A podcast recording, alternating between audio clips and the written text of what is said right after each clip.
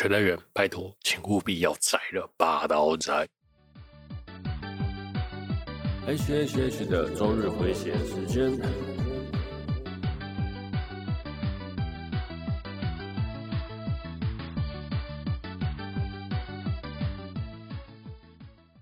嗨，各位朋友，大家好，我是 H，欢迎来到 H H H 的周日回血中 EP 四十九。雪代缘，拜托，请务必要摘了，拔刀宰。对，就是如字面所说，请务必摘了，拔刀宰。啊，话说啊，Netflix 啊，在十八号的时候会上映一部《神剑闯江湖》的最终集的 Beginning 和 The Final。那在日本呢，已经上映了。在记者会的时候呢，因为饰演雪代缘、呃雪代巴的有村架纯和饰演剑心的佐藤健呢互动相当好，然后就日本的新闻记者就讲说，哎，这两个人是不是会突然结婚啊？然后于是于是引发了一堆讨论啊！拜托，如果他们两个真的结婚了，在这个节骨眼上，真的是让人对只有崩溃而已，你知道吗？那个。新垣结已经结婚了，就算了。你真的连有村架纯都结婚了，天哪！那我们要怎么活啊？拜托，千万不要是真的，就真的拜托，请让我们在疫情时间啊，不要让我们承受那么多打击，好吗？好了，我们开始今天的节目吧。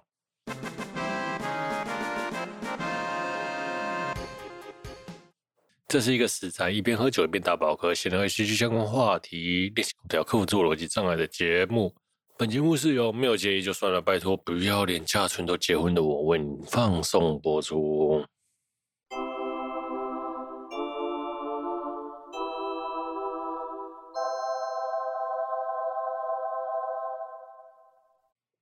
哦，之前啊。由于那个 Love Life Superstar 呢，引起那个粉丝朝圣咖啡厅的事件的后续啊，官方也道歉了。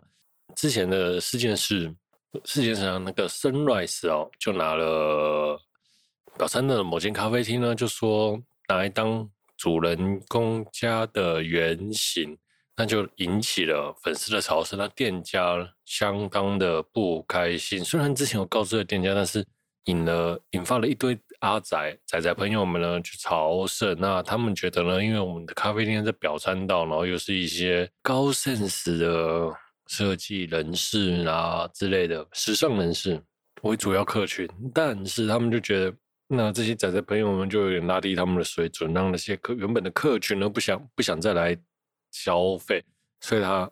店长相当的不开心，于是呢，在推特上推文说：“拜托他这些仔仔朋友们呢，千万不要再来了。”于是就在日本烧了起来。对，大家都觉得，哎，他们对于仔仔朋友们真的是超级歧视，因为这些仔仔朋友们又没做了什么事，没做什么事，什么事都没做。那有穿得很奇怪吗？应该不是那种昭和电车来那种格子衬衫加牛仔裤，然后再绑一个头巾，再加一个包包之类的吧。对啊，现在都是什么穿黑衣、黑裤、黑袜、黑外套之类的。好了，我相信那个仔仔朋友们应该也没做什么事情，就只是拿着，只是到处拍照，然后带着可能心喜爱的角色的卡片在那边拍照，但是好像引起了那些人的不，引起了很多人的不开心了。那店长的推特就被攻击嘛，然后后来就关了推特呢，想说冷静一会。呃，后来这几天店长从大概是五月多前的事吧，然后到了现在六月多，那店长呢多出来道歉，说他其实不是歧视这些人这样。好，啊、那这一阵子啊，后来 Sunrise 啊，就是我们的动画制作组呢，也给就是在他的网站上呢发了一篇文章，就说因为。这件事情呢，导致那个店家和邻居和相当关相关单位哦，有相当大的麻烦。对于这些关注，他们深表现，也承诺会修改。他们所谓的修改呢，是指的是会在他们动画中把这些，例如说表参道的咖啡厅啊，然后一些景点会去除掉，然后不要让大家去朝圣。那我觉得，其实。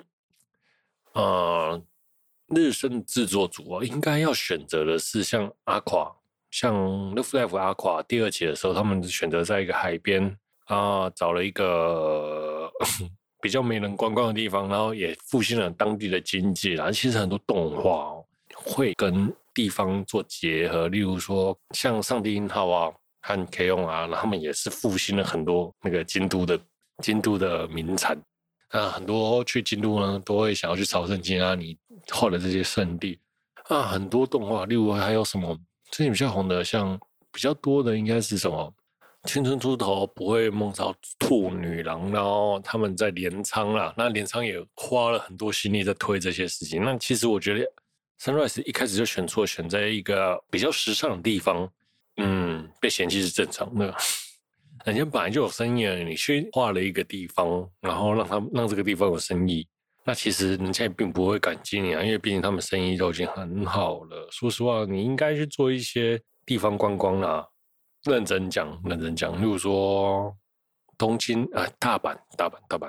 因为之前的 Love Life 是在东京嘛，那二期阿垮是在伊豆，伊豆海岸。那再来三期，三期我还没看完呢。三期，对不起，三期我还没看完。红校学院我还没看完，并不是红校学院做的不好，而是不知道为什么，我每次看到第二集的时候就卡在那里，很微妙。好。后来，我觉得你应该选一个像什么比较不是那么知名的地方啦，那大家去朝圣，然后你不能创造一些观光经济这样，然后而不是选择那个表参道，虽然有点时尚，但是好像并没有那么的被人家感谢。好，那说起这个这一季啊，还有那个唐可可事件，唐可可呢被人家叫做。坦可可，那坦可可呢是一个上海人，然后到日本，然后变成 idol 这样子，是那个 Love Live Star 的里面 Super Star 里面的角色，对，还蛮有名的角色。然后，那他的生日呢是七月七号，被人家暗指说是在说七月七号卢沟桥事变了。那喜爱的东西是喜爱的东西是奶茶，然后就有点暗示说他跟那个台港泰的奶茶柠檬有关。我觉得真的是超好笑的。那他第一次啊，就是曝光，然后揭露的揭露的杂志刚好是六十四页，然后被人家说六案子六四天安门事件，然后更为那个唐可可能做出不少的恶改图啊。说实话啦，我觉得 Love Live 哦，Sunrise 就是想要偏袒中国市场，OK，我觉得这是很 OK 的，因为毕竟。中国是最大的市场嘛，但是对今天的主轴好像都是 Sunrise 和中国市场，好微妙。好了，那他做了一个角色是是上海人，然后来日本当 idol，然后想要吸引大中国的粉丝，我觉得也是理所当然。有钱干嘛不赚呢？真的有钱干嘛不赚啊？这比较那个了。大家就顺便，很多网友就帮唐可可做了一些恶搞图吧，因为可能很多网友也对中国相当的不爽吧。好，既然不如，既然早晚都要辱华，那不如早点辱了。我想他们的想法是这样。OK，好。那说起辱华这件事情啊，还有我们的 John Cena，John Cena 就是他在那个《玩命关头：速度与激情》的第几集啊？第九集吧。嗯，好，说，哎，台湾是第一个看到《速度与激情》的国家，嗯，玩命关头，好，那于是呢，他就被赞了。那接着他就在推特表示，说我真的很尊重尊重中国人和中国人的想法啦，对，我真的不是故意的，不对不起，对。就想嘛，早晚要辱华，你不如早点辱华。John Cena，说实话，John Cena 啦，我一直不觉得他是个坏人呐。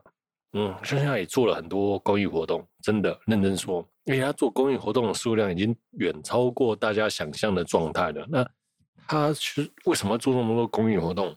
其实就只是一个信念的问题啦。那大家都觉得，哎，如果你一个工作人物啊，要做这么多这么多，已经超乎大家。认为该做的数量了，但是他还是持续在做。说实话，我觉得这让我蛮尊敬 John Cena 的。那那个他在说台湾是一个第一个人看到这个、国家的时候，我觉得嗯理所当然啦啊，不然呢？那他后来在讲那个道歉的嘴脸的那个状态下，嗯，我也不怪他啦。我觉得真的是蛮像是被逼的啦。好，好了，所以啊。感觉全世界都在闪避辱华这件事情，其实啊，我觉得作品本身很少在辱华了。那除了《魔物猎人》哦，就像还有觉得像我前面讲的，你早晚要辱华，不如早点辱，就这样。那每个人都在辱华，一不小心就被辱华，那每个人就是妥跟市场妥协，跟经济妥协，最后最后反而这件事情越来越钳制了大家的言论自由。例如说好莱坞好了，好莱坞。魔猎人说他辱华，魔猎人在那边上不了，然后损失了好几亿的票房。何苦呢？你如果一开始大家一起努力反抗的话，那他不接受你的市场是他的事情吗？对不对？但是大家每个被各自击破的状态下，没有没办法能团结，没有风向的时候，那就很容易被各自击破。OK，我想讲的这大概就是好莱坞了。好莱坞，拜托硬起来好吗？那全世界都在闪避，那全世界也都在辱华，那大家都作品其实很少辱华这件事情，都嘛是人不小心不小心讲出来，或者是不小心被影射了。说实话，我觉得这些小朋友真的很可怕。今天不管讲了什么事情，只要有心，像我刚才讲的那个坦哥哥事件啊，都能被称作辱华，哎，真的是超级夸张的好吗？拜托，中国不要那么玻璃心。OK，好吗？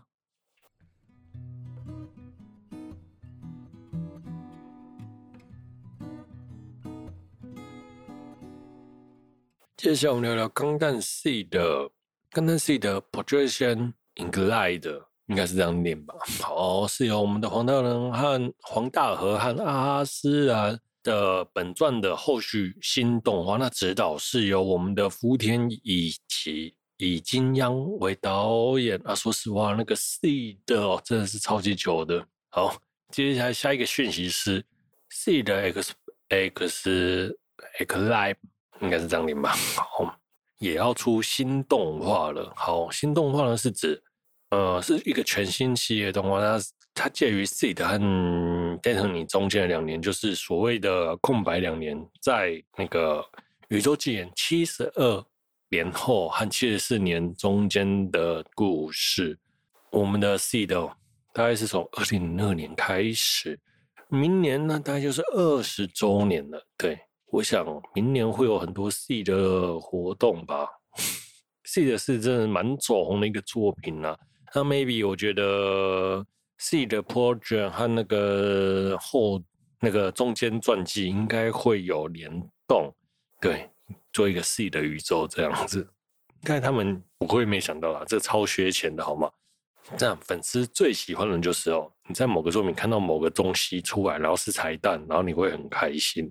对，例如说什么钢铁人，在钢铁人钢在钢铁人里面看到美国队长的盾牌之类的，粉丝就想要看那种只有粉丝懂的彩蛋。那 SEED 我相信。也能做到了。说实话，如果能他们两个人联动，对不对？再加上二十周年，再加上我们的那个上海的公自由钢弹，对，那肯定可以卖的不错。那我们我聊一下那个 SEED 好了，SEED 的二十周年哦，其实我觉得他在二十周年的时候做了这个一整个企划，就是联动那个上海的一比一钢弹，真的是超级厉害的，真的是。这个这年头，就算很讨厌中国的我，也都觉得哎呀，好热血哦！就是有 C 的又有一比一的巨大模型、巨大钢弹这样子。那说起钢弹哦，C 攻击自由钢弹哦，真的是卖的很好的一个钢弹。从一开始的强袭钢弹攻击自哎自由钢弹到攻击自由，那攻击自由的龙骑兵系统哦，那个后面的列甲装置、精神感应装置，那真的是。为那个在那一年那几年的时候，为钢弹模型创造了一个很棒的基础。真的，那时候大家看到就是，哎呦，自由钢弹超帅，好想买自由钢弹哦。那后面的 W W O 呢也很棒，好。那我觉得列甲系统从那个时候发扬光大，还有精神的精神骨架装置，后面后面让让我们所众所周知的 Unicorn 全身的精神装甲装精神感应装骨架啦，也在那个时候被发扬光大。那列甲系统也在这个时候被发扬光大啊。对，SEED 其实在某个时候也是画下了二零零零年最强的。最代表最代表的钢弹作品之一，OK，SEED 真的很不错。那如果要我再看 SEED 的后传，还有中宣的动画，还要先把 SEED 和 Destiny Destiny 的看完，真的是有点硬诶。说实话，然后再来看这个新的作品和新的本传，maybe 才会对故事有个那个更完整的架构。这有点让人觉得。有点累了，有点累，出对，好了。但是我相信喜欢 SEED 的朋友呢，肯定会看呐。对，所以我真的是好像很少看刚的作品了。OK，再来我们聊聊我们的洗衣夹机器人。那说实话啦，洗衣夹机器人最近真的是超夯的。那起源呢是有一个日本的网友，我无聊在家里做拿洗衣夹做成钢弹的状形态。然后发上网，然后说：“哎，这是钢弹，让大家猜哪一台钢弹。”然后里面结果大家都疯了，就莫名其妙呢，一堆人呢就拿着洗衣夹一起做钢弹。那原先呢，我想说这期望应该还好吧，两三个两三周前的事情了。那我想说，那我去查一下这个资料好了。没想到好多人画了草稿做钢弹，还有建了三 D 模型，这真的是超无聊的。你们真的是浪费才能吧，这些朋友们。你画了草稿，然后怎么做做成钢弹的形式的比对图片啊，比对动作啊，然后还有什么，连三 D 建模都出来了，这真的是超级夸张的。就像我讲的，想象力哦，就是你的创造力。小时候我们真的是无聊到哦，你会拿那个电动，拿那个公仔有两个打来打去，明明就不知道自己在干嘛，但是觉得这样玩来玩去很好。然后或是把什么东西都组起来，说这是什么什么。那我觉得玩洗衣架真的是。maybe 让人类脱离电子世界的一个蛮蛮有趣的事情，对，因为我们真的是很依赖那个手机啊、产品啊之类的东西，所以这样子玩游戏好像也蛮不错的吧，有点回归回归正常，就是其实想象力才是你最大的玩具，真的，我觉得小朋小的时候那种在玩玩具，其实都是靠一个想象力啦。那这件事情，因为大家都宅在家里。于是就返返璞归真了，这真的蛮不错的。好，那如果有想要玩的朋友呢，也推荐去玩看看呢、其实意外的冷了，我有试了一下，真的意外的人。那再来呢，就是因为大家都宅在家了，所以防疫物资呢都是钢弹，防钢弹模型的钢弹模型呢变成了防疫物资，超级抢手的。没事，无聊在家煮钢弹，我觉得这也是蛮不错的想法了。好，还有啊，就是那个粗钢一军袋装的一盒两百块，那它是一个热封袋煮起来、热封袋包起来的钢弹模型，零件蛮少的，嗯，大概吧。好，我没煮过，我不知道。好，那大日本网友呢又很无聊的就把它呢当做是那个。一个调整不开袋，然后从里面把零件拆下来，然后组成钢弹，这真的是超级无聊，也超困难的。嗯，我有看那个乔老师制作了，超难的。如果是我，根本就不想要这样做。对，那如果喜欢煮钢蛋的朋友，那真的没事做，你可以在家做这件这个挑战。我觉得应该没什么有，没什么人有耐心可以做完。好，但是日本推特，日本的推特上一堆人这样做。哦，我刚才讲那个洗衣夹机器人呢，跟袋装钢蛋组合哦，都有在乔老师都有拍影片，那实际做起来的状况还蛮有趣的。那喜欢的朋友呢，记得去观赏一下。端午年假了，在家煮钢蛋，不要回家，好吗？一起呵 呵喝酒、防疫、看动画。OK，好，我们休息一下。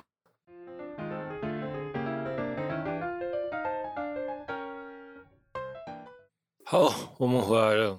我们来聊聊《极道主播》。哎，《极道主夫》呢是由 JC Staff 和 Netflix 共同制作的动画。啊，故事呢是在简介不死之龙阿龙，然后他是一个流氓变成家庭主夫的故事。那由于他是一个地盘上相当红的流氓，那创造了相当多、相当多的传奇啊，被人称为不死之龙啊。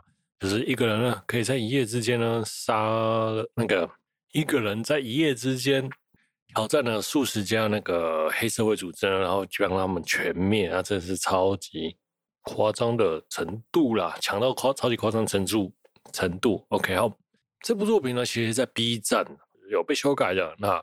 Netflix 呢，因为其实那个流氓啊有事情，那 B 站上呢就把他的事情呢去除掉了。好了，对，那这边只是附带一提。OK，好，再来我们的男主角阿龙呢，配音是我们的金田健次郎。那电视剧的主角呢是玉木宏，那女主角呢梅米古梅久了，动画是伊藤静那。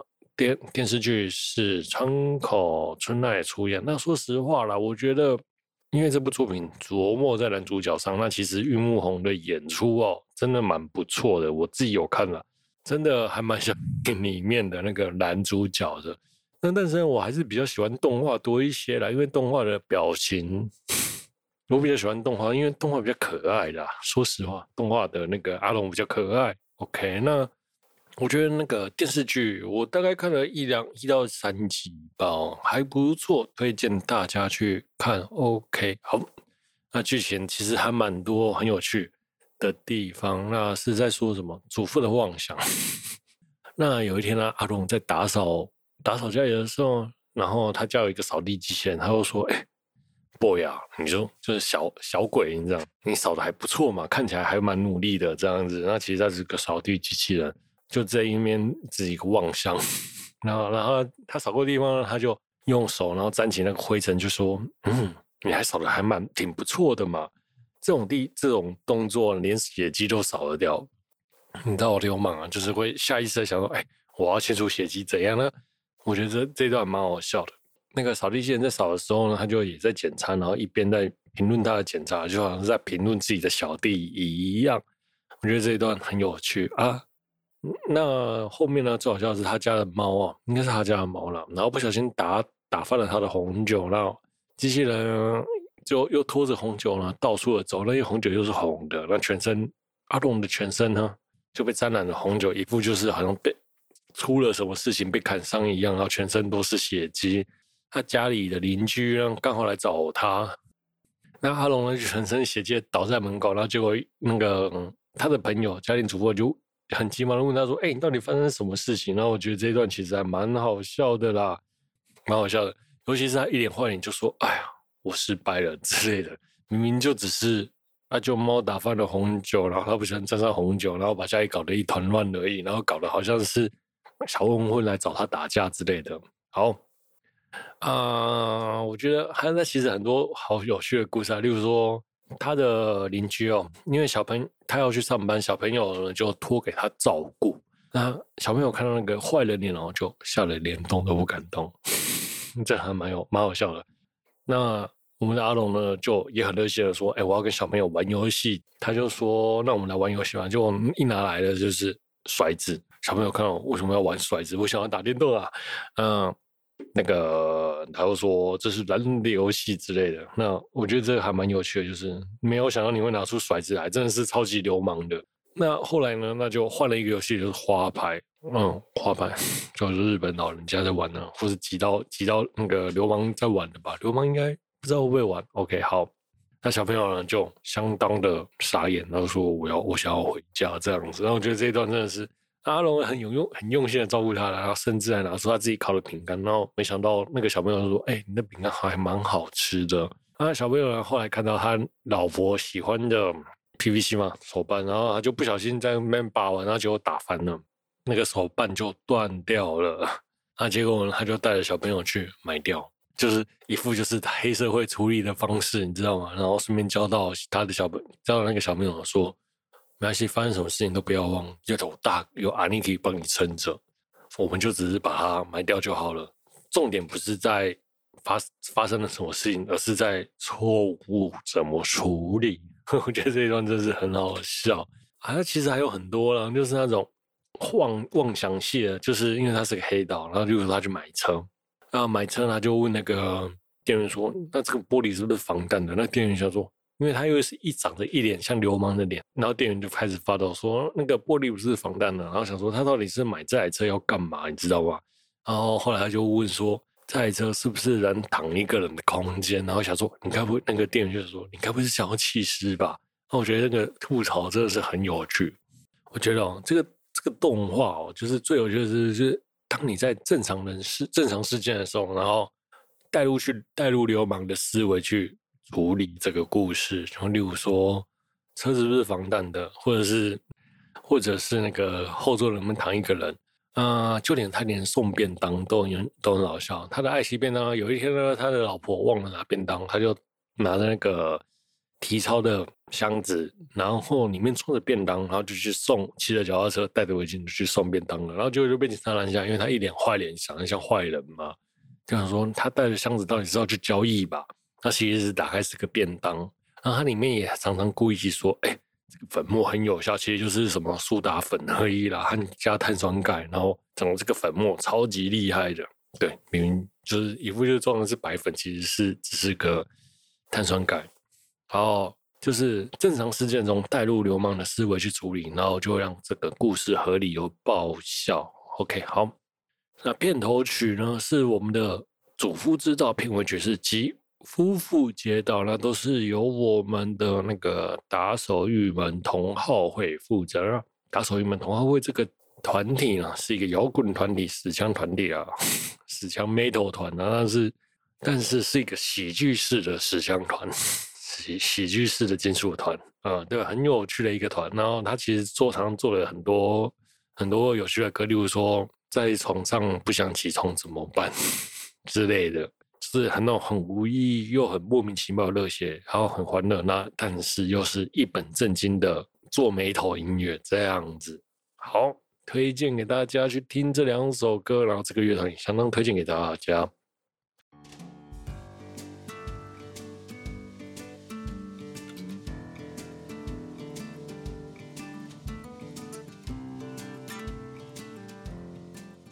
好，我们总结一下。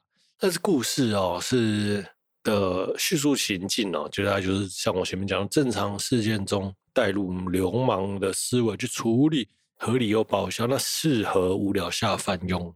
你应该也不会连续想要看好几集啊，就反正无聊就吃饭看一集，嘿，有趣这样子。那目前呢，大概是五集在 Netflix 上，那一样类似的作品还有《后街女孩》也相当推荐给大家。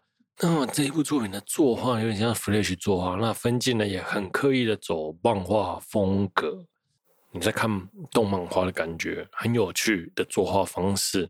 像现在的动画都有点像过度渲染，然后过度包装，然后画的细节一大堆，根本就不知道在表达什么。反而这样子的动画简单轻松，暴力的有趣，资讯量少，这样子我觉得还蛮不错的。那我觉得这种观看的轻松小品呢，剧情也不会让你有觉得整个作画有什么突兀的地方，那你会觉得哎，看完哎有趣，想要再看下一集的感觉，maybe 还蛮适合现在的状况的。反正就是无聊看一集，无聊看一集这样。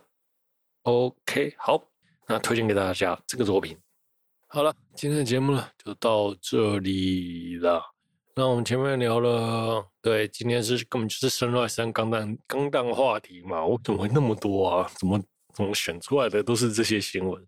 那没关系啊，反正这是一个男生九十趴、女生十趴的节目，男生都会大概都会蛮喜欢钢弹的吧？好，那《极道主夫》也是一个相当不错的作品呐。对，就是如果你很无聊的话呢，可以看看《极道主夫》，吃个配个饭。也是很不错的，相信我，他会给你带来一些人生的小那个有点小小的乐趣。好，今天节目就到这边，我是 H。那喜欢我的节目呢，欢迎订阅、分享，也欢迎来我的 Podcast 留言。那各种各种推五星推播或者一星吹嘘都 OK，好吗？加油！在疫情这个时间，大家不要回到回乡下，在家煮钢蛋看动画，就是的帮助台湾防疫最好的方法啦。好了，我们今天节目就到这边啦。OK，我是 H，我们下周见，拜。本节目是由没有结义的我重来一次，本节目是由没有结义就算了，拜托不要脸嫁准都结婚的我为您放送播出。